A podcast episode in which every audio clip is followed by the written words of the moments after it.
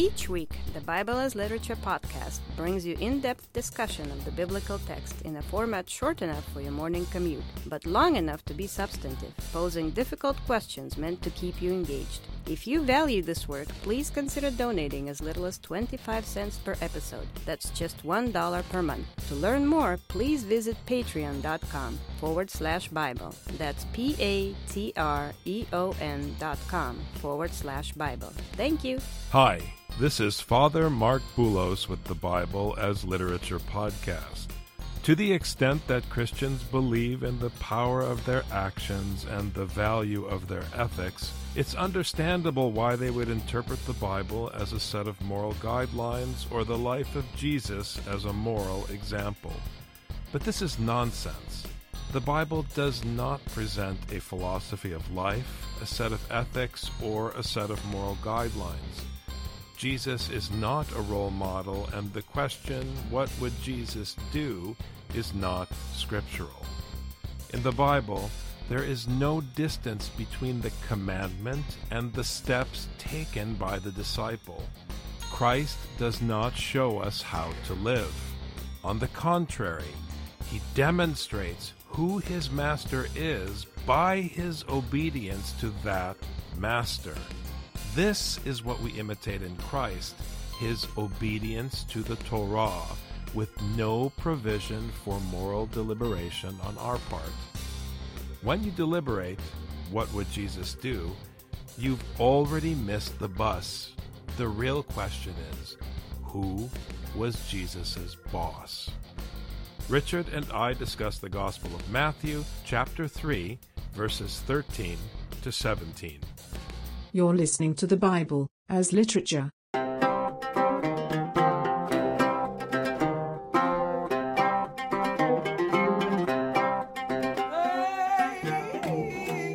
Hi, this is Father Marc Boulos. And this is Dr. Richard Benton. And you are listening to episode 238 of the Bible as Literature podcast. We talk often about holding the entire canon together and reading the Bible as a complete canon from Genesis to Revelation, but at the same time making sure to see what's happening specifically in the book you're reading, in the specific locality. So you're looking at the entire canon and the order of books and the storyline that covers the narrative arc from Genesis to Revelation, but you also have to see what's happening in the book you are reading. Understanding the specifics of each individual book helps us understand the larger puzzle of the canon. And this section, the last half of chapter 3 in Matthew, presents us with a perfect opportunity to explain how the broader context and the very narrow and specific context of Matthew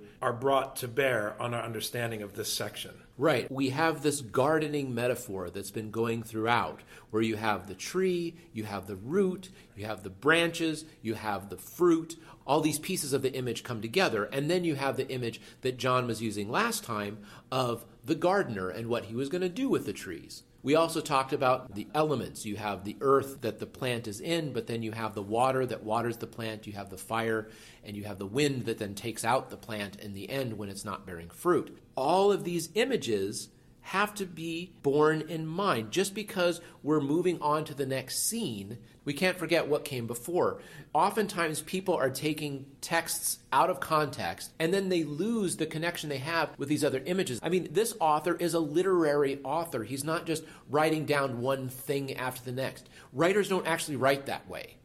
Only people who haven't written think that you can write that way. You have to build on what you wrote before, otherwise, you're just explaining the same thing over and over again. At the same time, the same applies to what has been said in other books, because while Matthew is writing this book in a specific situation to a specific audience for specific reasons, at the same time, he has to also remember how the word righteousness is used everywhere else in the Bible. And of course, Matthew is very familiar with the Old Testament because Matthew is teaching the Old Testament as he writes the story of Jesus in his gospel. So it's both and, it's not either or. You have to account for both. But if you simply deal with the broader context and synthesize everything into one story, you're no longer dealing with what Scripture actually says. And with respect to the broader context, as Father Paul has mentioned many times in our discussions for the Tuesday show, not only is it important to understand how a word functions elsewhere, you have to hold the terms syntactically in order. So the first time that the word righteousness is used in the Bible is critical and primary for our understanding of righteousness in the Gospel of Matthew, and so on and so forth. So, yes, Matthew's doing his own thing, but he can't do what he wants with the word righteousness. He has to account for how it was previously used, and to the extent that the Bible is systematic, he's not just accounting for, he is integrating that usage into his specific teaching here. And since Matthew is the first book of the New Testament, then the rest of the New Testament is going to be building off of this image. This early use of righteousness in Matthew applies specifically to Jesus, which is interesting later on. How does that then play out? We're not going to get into that today, but just keep in mind that the order that things appear in is significant in the Bible. You aren't allowed just to take this word from here and that word from there and bring them together and say what you want. They're in a particular order for the reason that the author put it in that order. Then Jesus arrived from Galilee at the Jordan, coming to John to be baptized by him. Here, the New American Standard Bible creates a second verb that doesn't exist in the original text. The verb that is used to describe the movement of Jesus here is paraginome. It means either appear or arrive. There is no use of the verb erchome, which is typically translated as coming. So when it says that he arrived from Galilee at the Jordan coming to John, it's a stretch. I don't think it has any bearing necessarily on the meaning of the verse, but to the extent that the erchomenos, the one who is coming, the coming Lord, is a technical term that has an eschatological dimension to it, a dimension of judgment. I wouldn't want anyone hearing this to assume that that's a theme in verse 13. It's not. Right. The other thing that's interesting is that Jesus does not come in the same way that the Pharisees and the Sadducees did, because it specifically said there that they came from Jerusalem and Judea and all the region of Jordan. Whereas here, Jesus comes from Galilee. Why does it have to mention that Jesus came from Galilee? Is it important where Jesus came from? I think it's mostly important that he showed up at the Jordan. But for some reason, Matthew needed to include that he came from Galilee. The important point is that he did not come from Jerusalem. Remember, Jesus, if you look at his life so far, he keeps avoiding Jerusalem. He was almost born in Jerusalem he was born in Bethlehem. And the wise men almost went to Jerusalem after they saw him, but they avoided Jerusalem. Then he went to Egypt and he came back and he went straight to Galilee. He did not go through Jerusalem. And now that he's been in Galilee and he's a grown person and he's coming down to Jordan, he is not coming from Jerusalem. Matthew is already in the end of chapter 3 here trying to make a strong point that Jesus is, as we saw from the very beginning, not from David, and is not from Jerusalem. We have to pay attention to these details. He's coming in a very specific way because of the path that he's traveling, not in that he comes to Jordan. All kinds of people come to Jordan. But only one person the author mentions came from Galilee, and that's Jesus. But John tried to prevent him, saying, I have need to be baptized by you, and do you come to me? John, in my view here, is missing the point. This is not about the worthiness of Jesus. And this is where the broader context comes into play. The word righteousness, dikeosini, has a function. It's a judicial function, meaning that whatever one is guilty or innocent of, what the court declares applies. You know the joke, everyone in prison is innocent. May be true, but it's immaterial. Now, when they joke that way in American television shows, what they mean is, you know, who believes a criminal? Everyone claims they're innocent.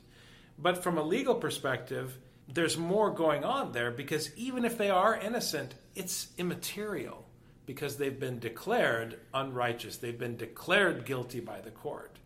So here, Jesus himself, irrespective of his purity, is not righteous until he is declared righteous.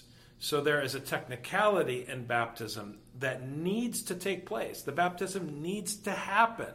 The Father needs to rule on the status of Jesus in order for him not only to be declared righteous, but to be adopted as the Messiah. If only John remained consistent. Don't forget, in the last scene when he was speaking to the Pharisees and the Sadducees, he said the plant is going to be cut down if it's not bearing fruit. There's this image of the water that waters the plant, and if the plant still doesn't produce fruit, then that's when it's cut down, burned, or the wind takes it out. That's when the, the judgment comes with the fire and the Holy Spirit, the holy wind. What tree does not need to be watered?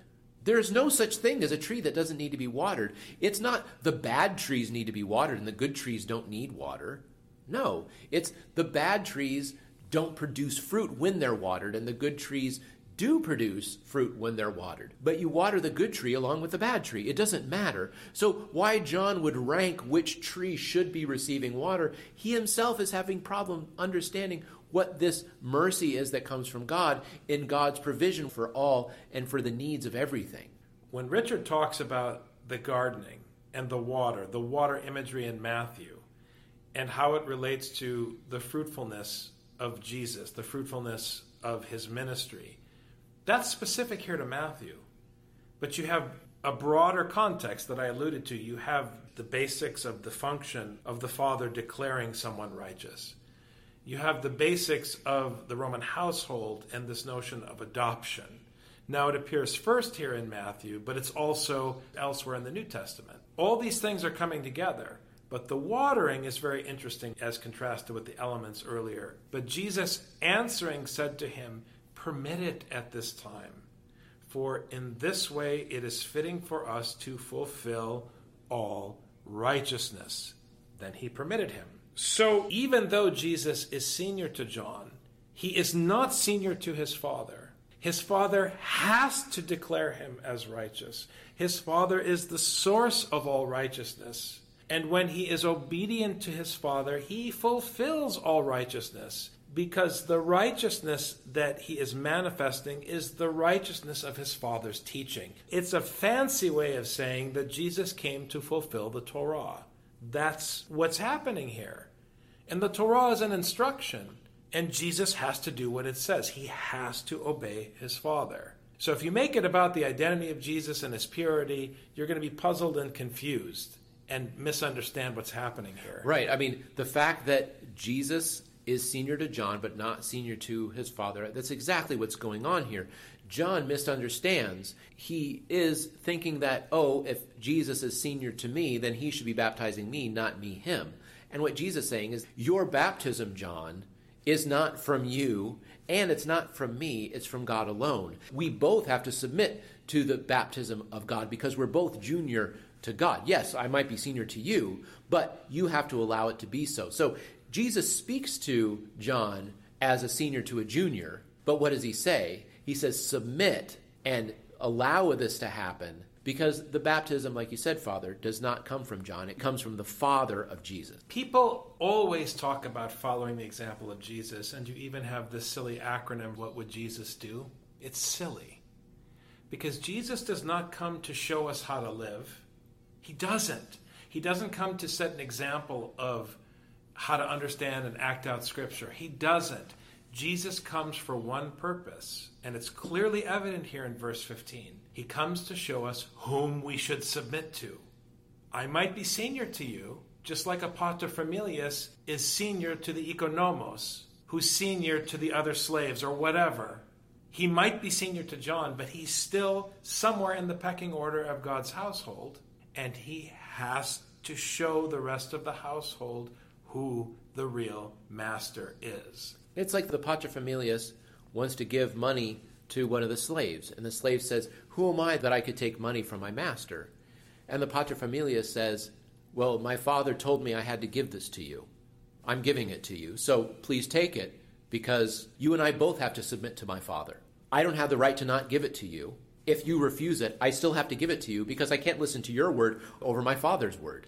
When a junior priest presides over the liturgy in the presence of senior clergy, the one presiding is the senior. It's functional. The one who stands before the holy table and presides over the service is the senior priest. It's just how it works. Now, it doesn't mean that you ignore the seniority of your brothers standing around you, but in the form of the service, you are the one presiding. I understood this, Richard, in a very practical and real sense on the day of my ordination when my father came to me to take a blessing from me. Now, how can I give a blessing to my father? Do you really think that I thought I was giving a blessing to my father? No. My father was expressing his respect for the office that I was assigned to. And at the same time, it was a gesture of affection. He was very happy and proud that I was ordained. But at a more basic level, my father would kiss the hand of any priest, junior or senior to him, because that's how you act towards the priest. It's functional. It doesn't matter that he's senior to me. This is what's happening. Jesus has to be baptized because that's what he has to do right now. That is his assigned function. And that's the fulfillment of the righteousness, understanding that the baptism, the provision, the water comes from one source, and that's God. I mean, in the same way, of course, your father could bless you. But the thing is, when your father's in church and the bishop is there, the bishop assigned you to be the one to give blessings. You don't have the right to take a blessing from your father because your bishop says it's your job to give the blessing, not from you because the bishop says it comes from you. That's exactly the point. And if, as a priest, I start playing the game of humility. Oh, who am I to give you a blessing? Oh, please don't kiss my hand. I'm transgressing the authority of my bishop, who is my father in an ecclesial context. I cannot apologize for the blessing of the bishop, which is the blessing that I have been given permission to share with the community. I have no right. And recently, someone asked me about this trope that goes through, especially Genesis, where you have the blessing going upon the younger of the brothers. And this happens so commonly. This is simply to show that the blessing comes from God. It does not come from birth order. God assigns the blessing to whom he assigns the blessing. God is showing his prerogative as the God of all. You are not born into the blessing. It's just that God said the blessing goes to the firstborn, unless God says otherwise. Or unless you live in the U.S. when everyone is blessed. There is no distinction between the oldest and the youngest. Well, that's why all your children are confused because everyone's the same and everyone is special and no one knows what it means to make themselves small in the presence of someone else. Just keep going down that path and see how it works out. I woke up this morning, I told myself that I was blessed and I was good with that. well, I'm happy for you. After being baptized, Jesus came up immediately from the water, and behold, the heavens were opened, and he saw the Spirit of God descending on him as a dove and lighting upon him. Erchome here could also mean arriving upon him, falling upon him.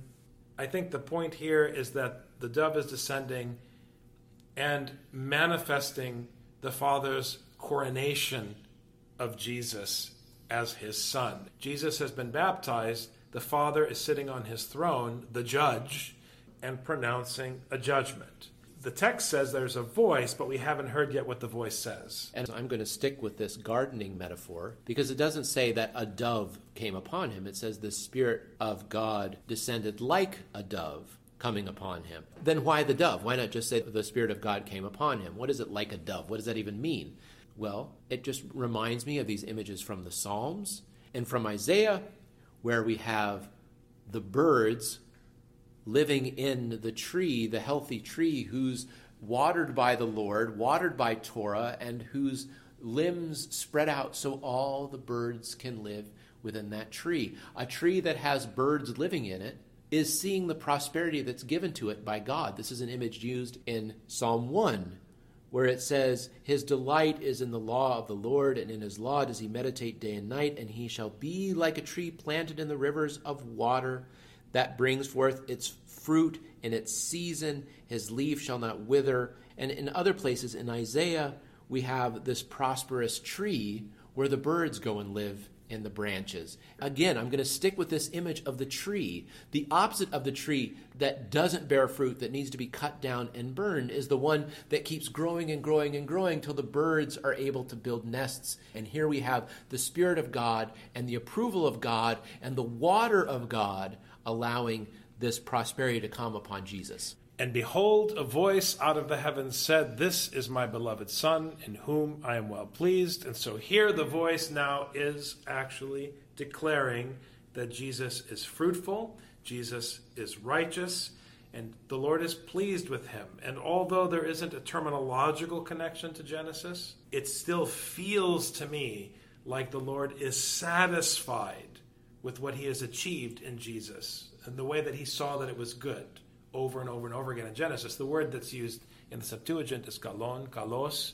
Here it's evdokia, but the Lord is pleased. He's satisfied with his own judgment and his own work manifest in his Son. Right, because he is the one that is the tree that's going to bear fruit. It's the one with the branches that hold the birds. You and I have mentioned many times in the Roman Empire, a child was not simply born the son of a father.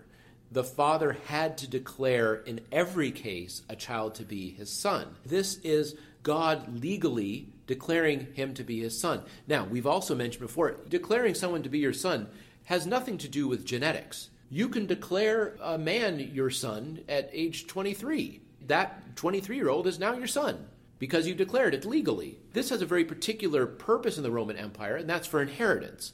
Your son is your son not because you love him and you want to read him stories at night. He's your son because you pass along the inheritance to him. This means that now he's declaring him as the one who will receive the inheritance of God. Now, the inheritance of God comes as the fruit of Torah, which we're going to see later on, because the inheritance, what is the inheritance in the Roman Empire? It's your chunk of land.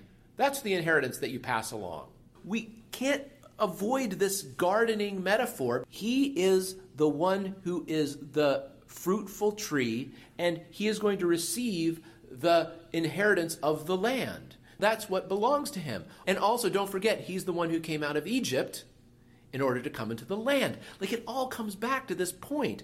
He is well pleased in him. Now, is he well pleased in him because Jesus was such a good boy? He gets a pat on the back, and that's why he earned this? No, he didn't earn anything. He hasn't done anything yet. We skipped over his whole childhood. He is simply well pleased because this is the grace, in the same way that Noah received grace before the flood. Why? Because Noah did so many good things? Maybe, but the author didn't bother to tell us. I think it's just because God decided. And so here, God decided Jesus is the one. What's striking about that observation, Richard, is that without hierarchy, in this section of Matthew, there is no possibility for grace. I hinted at this with the problem we have with our children and our families, but I want to make it explicit before we wrap up this week's episode. There is something to be said about the fact that Jesus the senior is putting himself under the junior. If you don't have a concept of senior and junior, you can't have this gesture of humility, this gesture of weakness, this abdication of individual ego to the master who controls the situation. So, in order for Jesus, I want everyone to listen carefully to what I'm saying. In order for Jesus to express his submission to his Father, he has to make himself smaller than John. And in order for it to work correctly, John has to be the lesser of the two characters in the narrative. How can you teach that to your kids when you want to convince everybody that there's no difference between the oldest and the youngest? You're going to create a bunch of prima donnas who don't know how to make themselves small. They'll never know how to be obedient in a way that's useful for God's purpose. Jesus is subservient to his Father. I don't want people going and saying, Is Jesus of the same essence with the Father and this kind of thing? I'm not talking about that. What I'm talking about is the way that the Roman law functions and what it means to be a son in this context. What the fathers do later with that, we're not talking about right now. What we're talking about is what's going on in this text that Jesus is subservient and he's received the grace of his Father. That's the point of this passage. But the grace, and this is the point I'm trying to stress, Richard, the grace is only functional in the passage because Jesus isn't exercising any power which is Paul's teaching. If Jesus comes in and John is unworthy of him because of who Jesus is and how holy he is and how pure he is, if that were the narrative, then the grace of the Father would not be operational in the story. Jesus did not raise himself, Jesus did not achieve anything of his own accord. Jesus simply taught us which master is the correct master so that that master could control the situation, which is what allows grace to be functional in the narrative. It's very subtle, it's very difficult to understand, and that's why people still have silly arguments. Am I saved by grace? Am I saved by works? Neither. You are saved by the good pleasure of God the Father. Should He decide to shed His grace upon you the way He did for His Son, Jesus Christ. To Him be the glory, the dominion, and the majesty. Christ is in our midst. He is never shall be.